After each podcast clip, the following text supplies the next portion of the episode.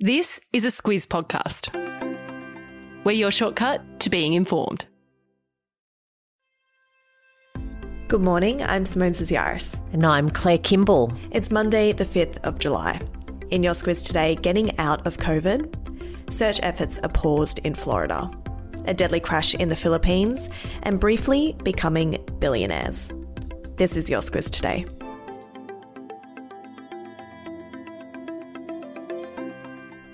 Starting with where things are at on the COVID front, there were 58 new local cases across Australia over the weekend, bringing the total to 320 nationwide. Most of those are from New South Wales, which on Saturday reported 35 local cases, the state's biggest daily rise in infections this year. And if you're still with us on the numbers front, another 16 were added in New South Wales yesterday. Premier Gladys Berejiklian said a timeline and targets for getting Aussies vaccinated are essential. And that was something that was high on the agenda when state and territory leaders met at National Cabinet on Friday, Claire. It was. And what came out of that National Cabinet meeting is a four phase pathway out of COVID 19, is what Prime Minister Scott Morrison called it.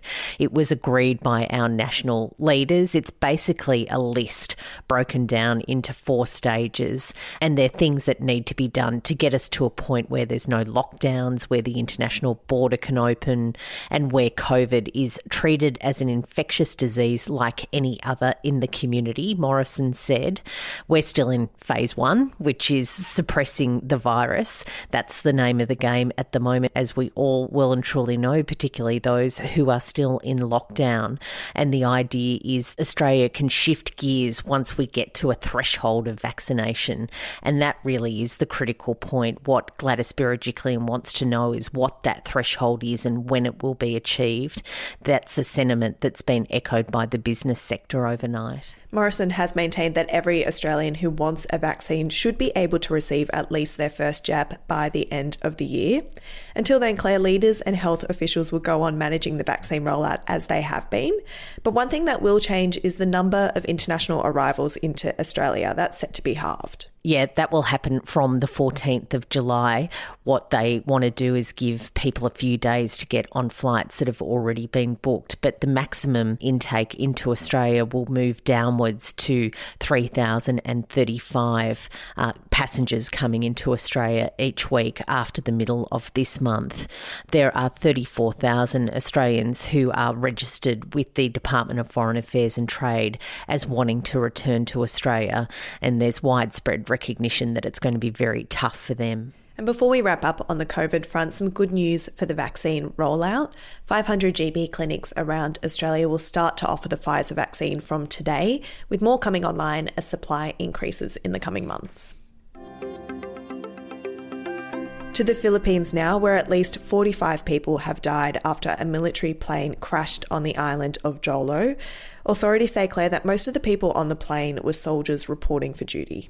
They were reporting to duty and looking to combat Islamist militants in that region. Officials say that there's no indication that that plane has been attacked, but there is an investigation underway into that crash. What eyewitnesses reported was that plane missing the runway. It then crashed and exploded, and a number of people were able to jump out of the aircraft before it hit the ground, and that saw them spared the worst of it. But 42 people from the military were reported to have been killed in that crash. Three others were civilians. There's a number of people in hospital and some still missing. Yeah, it's the country's worst military air disaster in around 30 years, and it follows the crash of a Black Hawk helicopter a few weeks ago when six people were killed just north of the capital, Manila. Claire, we've talked in the podcast before about that 12 story apartment block in Florida that partially collapsed almost a fortnight ago. The latest is that 24 people have been confirmed dead and 121 more are still missing. Yesterday, authorities said search efforts will be paused for the time being so that they can prepare to demolish the rest of the building. And the reason that's become urgent is that there's a tropical storm that could turn into a hurricane that's approaching that part of Florida. It's not expected to be a direct hit, but it's going to come to the west, and there's expected high winds that could see that structure topple unsafely. So, officials have decided that they would like to bring it down themselves, and that could happen very soon. That means that searchers can get on with looking through all of that rubble that they're still trying to get through to find more people. Yeah, the building complex had been in line for renovations in recent years, and a report back in 2018 pointed to issues around concrete, rusting steel, and problems with the pool deck design that would cost millions of dollars to fix. A lot of experts are looking into the cause of the collapse, but investigations are expected to take months. Cardinal Angelo Becciu was a high ranking Vatican official, and last September he resigned from his role after he became involved in a deal to invest in a luxury London building with church funds. Now, Claire, he's due to stand trial with nine others for alleged financial crimes. Yeah, he becomes the highest ranked cleric in the Vatican to be indicted on charges that include embezzlement, as you say, but also abuse of office. Becciu has been someone who has been talked about quite a bit in recent months. As you say, he resigned from that very high ranking position last year. He's also someone who has been in the Australian media a bit. He was identified as someone who was an arch enemy of Cardinal George Pell, uh, and also someone Pell had in his sights as he made investigations into the financial arrangements at the Vatican. Becciu has denied any wrongdoing, and over the weekend he said he's the victim of a conspiracy against him. That trial's due to start on the 27th of July. And as for the Pope, the 84 year old is in hospital ahead of surgery for a colon problem. There's a lot going on in sport at the moment, Claire, and fans of football or soccer, as we say, will be pleased to know the semi final starters for both the Euros and Copa America have been decided. Let's start with the Euros.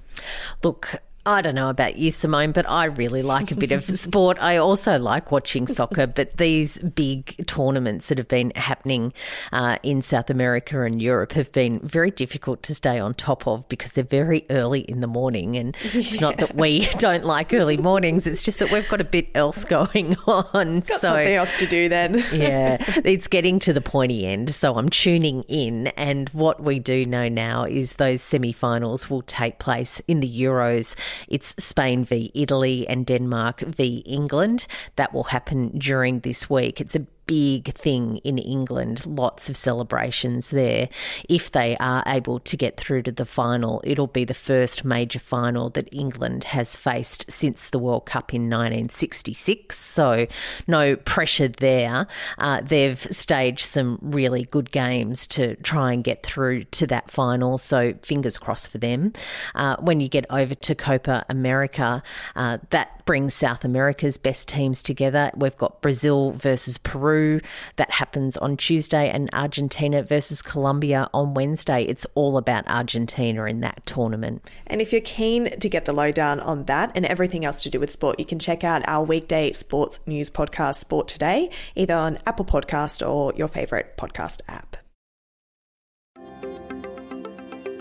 It's not every day, Claire, that a few extra zeros get added to your bank accounts. You can imagine it would have been a bit of a shock when a family found $50 billion had been deposited into their account. Not $50, not even $50 million, but $50 billion. It's a lot of zeros. it is a lot of zeros. And what Darren James reckons he was the lucky recipient of that largesse uh, was that maybe someone fell asleep on the keyboard, which seems to make sense.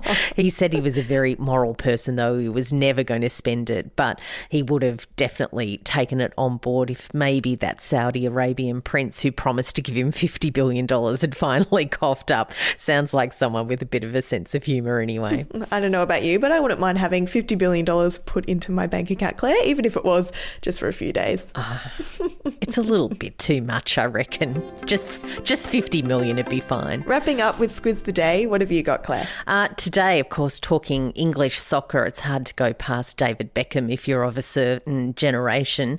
Uh, it's his and Posh Spice's wedding anniversary today, so good luck to them. And speaking of anniversaries, it's 10 years since Gotye released the single Somebody That I Used to Know featuring Kimbra. 10 years, Claire, can you believe it? Yeah, if you wanted to feel old. And on that note, that's all from us today. Thanks for tuning in to the Squiz Today podcast. We'll catch you tomorrow.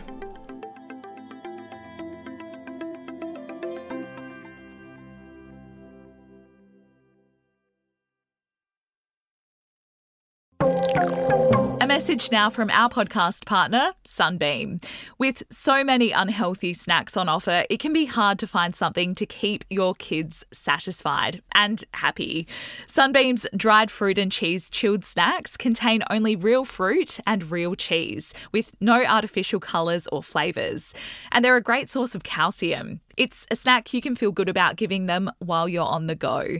Pick up a pack today in the dairy fridge at your local Woolworths, Coles, or independent retailer.